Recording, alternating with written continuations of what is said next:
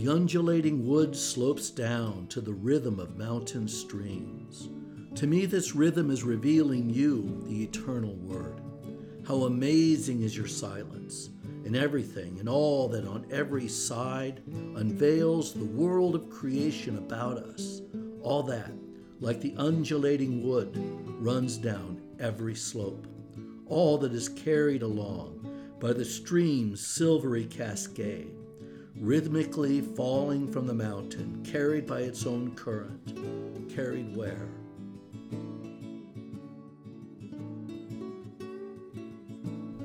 This is Father John Arnold of St. Mark's Parish, and this is Oro Valley Catholic. I just read to you the poetry of John Paul II, St. John Paul, and it was his book of poetry called The Roman Triptych. And it's a book where he wonders about the source of nature, like walking up a mountain stream, and he loved nature, looking for its source. Everything that we encounter in this world, from marriage, family, the beauty of creation, especially here in Oro Valley, points back to a source. The Gospels today are very much about this reality of the source of all things, the difference between the Creator and the created. I just bought a book by Dr. Peter Kreeft. I always recommend Dr. Kreeft because he's a very good writer and a wonderful thinker. And the book is called Jesus Shock often when I'm just checking out books that I don't know that I'll hang on to because of uh, you know just the limited space I have, I like to buy used versions, partly because they're a lot less expensive, but also I kind of find interesting the comments that people make in their books. So Jesus Shock is a book that's written about conversion, and it starts out with a list of questions. This used copy has answers from an unnamed woman to her questions that were asked by Dr. Kreeft. I want you to listen to these questions and her answers because I think they're interesting. Here's the first question, which is on you know page two of the book. Dr. Kreeft asks, "Who are the three most important people alive in the world today?" And here was her honest answer: "My husband, Oprah, the Pope." Here's the second question Name the person you turn to first for advice and help when you have problems in each of the following areas of your life. He asks, Mental health? She responds, Nina. He asks, Marriage? She responds, Eddie. He asks, Money? She responds, Eddie. He resp- asks, Sex? She responds, Eddie, which is good. Then she, he asks, family? Once again, the response is Eddie. And then work and career. She responds, predictably, Eddie. Sounds like Eddie's got a lot on him. Finally, there's uh, questions, two questions at the end. And he says these questions are to pull it all together. And here are the last two questions Dr. Kreeft asks What was the last command of the last apostle? And the second question, what is the most frequently disobeyed commandment? And the, her answer? An ominous blank, nothing. If John the Baptist's question is, Are you the one I'm looking for? Let's consider in Scripture how that question is answered. It's usually answered with this phrase Here is your God, O Israel. And here's the first example the Jewish people are appalled by idols. Why are they appalled by idol worship?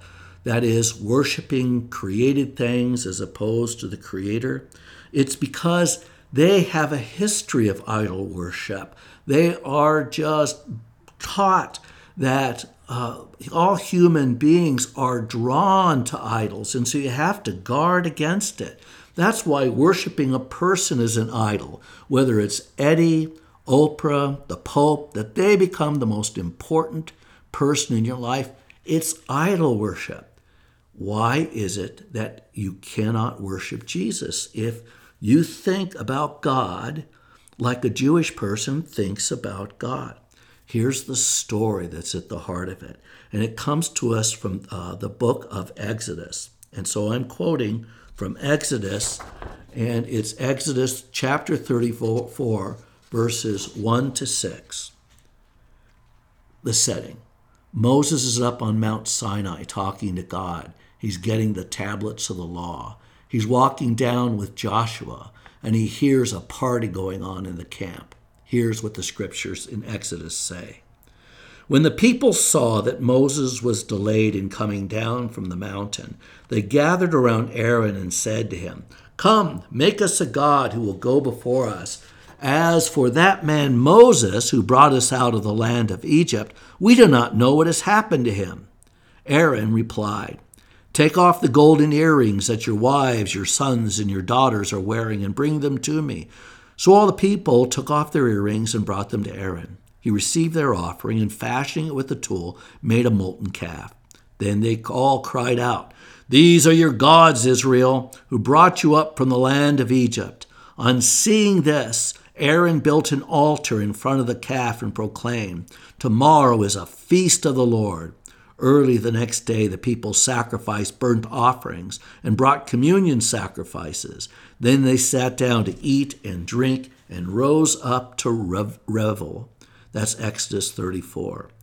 Gosh, Moses, you can pick your God, but you can't pick your family. Aaron, Moses' brother, I should say his ne'er do well brother, can hardly wait for his poor bro- brother Moses to go up the mountain before he's got the people heading in the wrong direction. Do you remember what Moses does in response to the worship of this golden calf? Remember, it's gold because money is worshiped. A bull, a calf, is powerful because power is worshiped. And a bull is about sex, and sex is worship, always at the core of idol worship money, sex, and power. Moses takes the golden calf, grounds it up, mix it with water, and he makes the people eat their idol. Why? Well, they sat down to have communion with their idol. And so he gave them communion. He gave them their God to eat. Well, Jesus gives us a God to eat too, doesn't he? because this story is reminding us of who Jesus is and what he does for us.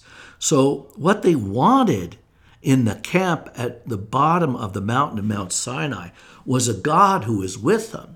Moses was gone, no evidence that God was around. Uh, Blaise Pascal, the famous uh, uh, polymath from the 17th century, said that the problem with being a human being is we can't sit in our room uh, without causing mischief. We just can't be left alone. But a thousand years later, after Moses, there's a great prophet, Isaiah, chapter 35, which is the first reading today. And he talks about the one who is to come. And he talks about how this one is going to make the world bloom. Eden's going to come back. And then in verses 1 to 6, he says, Here's your God. He comes with vindication, with divine recompense. He comes to save you. Then will the eyes of the blind be opened, the ears of the deaf be cleared. Then will the lame leap like a stag. Then the tongue of the mute will sing. And so what is the presence of God amongst you? Because this is how Jesus answers John the Baptist's question Are you the one? Jesus gives him a resume. He points to everything that he has done. And so, what if you were to listen to Isaiah chapter 35? Is the one who is to come, the one who is something more than just the Messiah. What was he supposed to do? Well, I said Jesus gave him a resume, a laundry list of everything Jesus does in the Gospel of Matthew. And so Jesus says to John the Baptist's messengers, Go and tell John what you hear and see. One, the blind regain their sight. Two, the lame walk. Three, lepers are cleansed. Four, the deaf hear. Five, the dead are raised. And six, the poor have the good news proclaimed to them.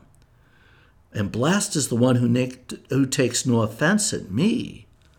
So when he points to what he does, why does he say, Blessed is the one who takes no offense at me?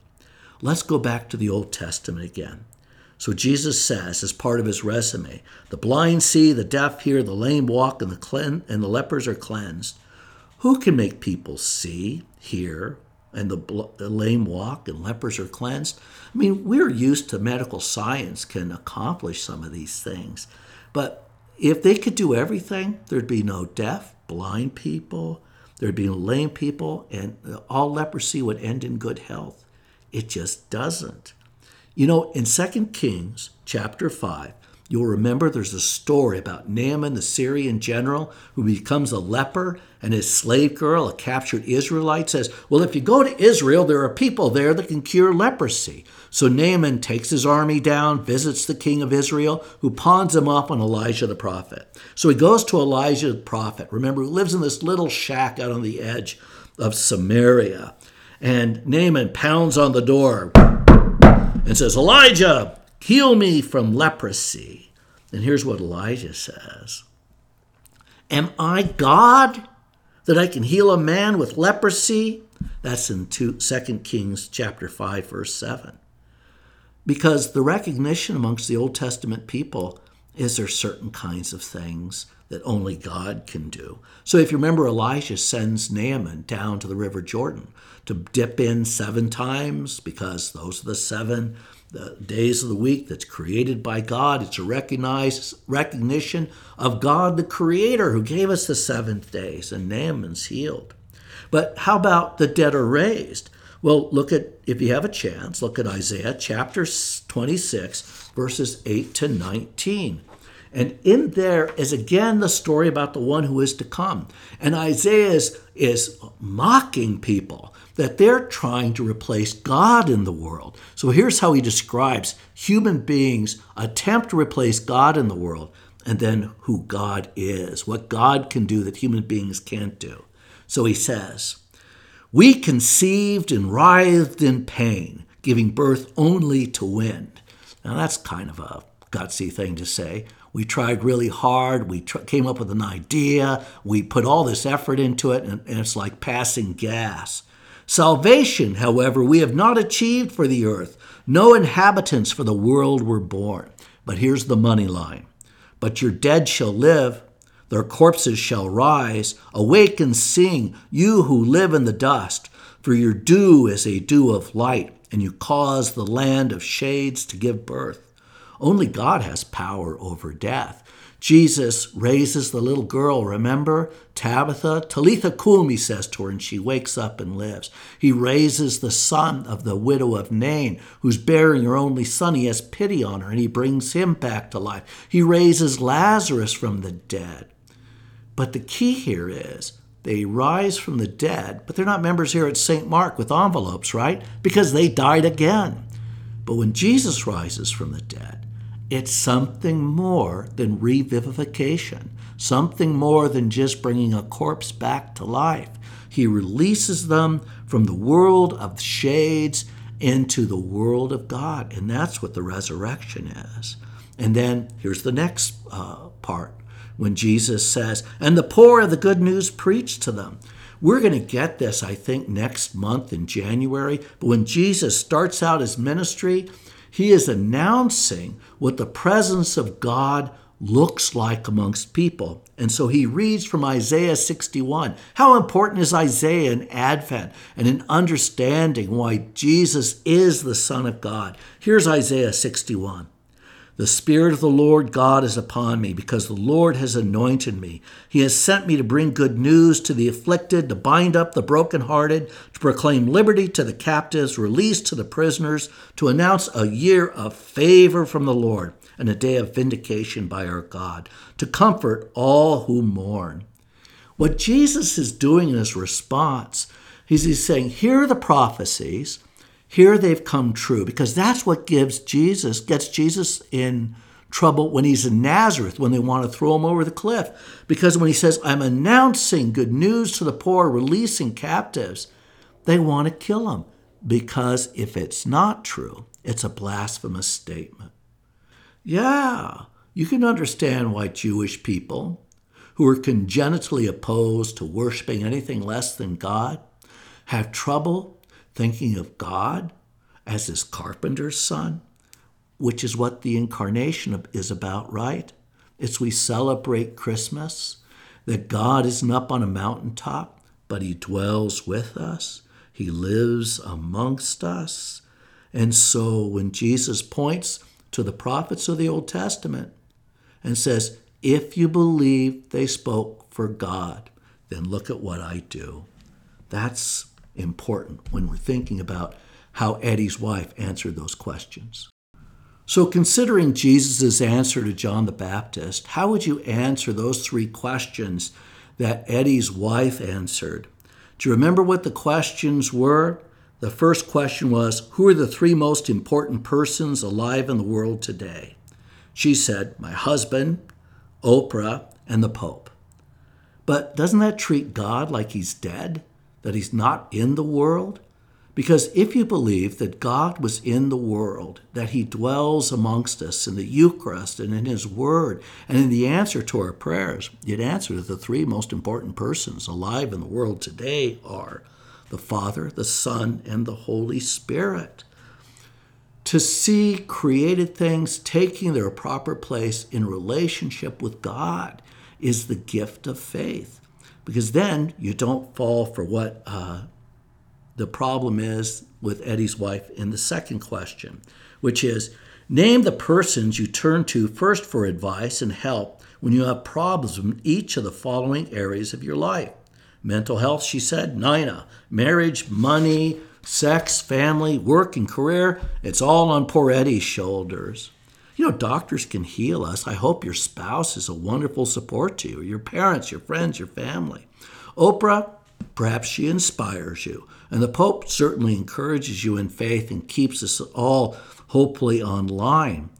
But the scriptures say, and I refer to Paul's letter to the Philippians, chapter 4, verse 19 My God will fully supply whatever you need in accord with his glorious riches in Christ Jesus. Because doctors, as skilled as they are, fail. Spouses can't always deliver. Oprah's not the source of wisdom. And the Pope he is a witness simply who, to who Christ is in the world. That our fundamental turn for help is always to the Lord. That help may come through a spouse or some wise person. It may come to us in healing at the hands of a skilled doctor. But it's seeing the source of all things in God. Do you remember the final two questions that were asked? the questions that Dr. Kreeft says pull it all together. The two questions were what was the last command of the last apostle? And what is the most frequently disobeyed commandment? Here's the answer, and it's from 1 John chapter 5, verses 20 to 21. Remember, Eddie's wife left it blank. But here's what Scripture says. We also know that the Son of God has come and has given us discernment to know the one who is true, and we are in the one who is true, in his Son, Jesus Christ. He is the true God in eternal life. Children, be on your guard against idols. Think about her answers, which I thought were sincere and innocent, but betrayed kind of a lack of understanding about looking at the world. She really expects a lot out of the Pope, Nina, Eddie, and Oprah. Things maybe only, no, things for sure only God can deliver. God has given us one another to support each other, to love each other. We're supposed to love our neighbor, which means we're drawn to love the people on the border. We're drawn to support our families. We're drawn to be the image of God in uh, these people's lives. But we are not God. They are not God. There's only one God. This week, when you're thinking about preparing for Christmas, remember how easy it is to feel alone and to drift into making idols of created things, things that you rely on for happiness, uh, happiness, a joy, um, a security that only God can deliver. Like an anchor on the bottom of the ocean. You may be getting tossed around this Christmas in your little boat, but as long as it's tied to the anchor, you're really not going anywhere. So on Monday. Uh, our parish is having a penance service. Starts at 5:30 this Monday, and you're all welcome to come. Uh, clear the decks, so to speak, to welcome this uh, great celebration of the birth of our Lord. The second thing you ought to consider is uh, go to the parish website, find this homily in the homily notes, download the readings for this week and the exercise in Lectio Divina, which is the prayerful encounter with God in His presence in Scriptures, and ask God to show you your life if you want to see it. And maybe where things are a little out of whack might help you prepare for your confession uh, on Monday. And until then, remember this poem by St. John Paul II. This is John Paul's poem, The Source. The undulating wood slopes down to the rhythm of mountain streams. If you want to find the source, you have to go up against the current. Break through, search, don't yield. You know it must be here somewhere. Where are you? Source, where are you? Silence, stream, woodland stream. Tell me the secret of your origin. Silence. Why are you silent? With what care you have hidden the mystery of your origin. Let me wet my lips in spring water to feel its freshness, its life giving freshness. This has once again been a podcast from Oro Valley Catholic, the source of all things Catholic in Oro Valley if you don't consider it the source is really God. That's why when you come to St. Mark Parish, you're looking for the source. You want to encounter the source. You want to meet God.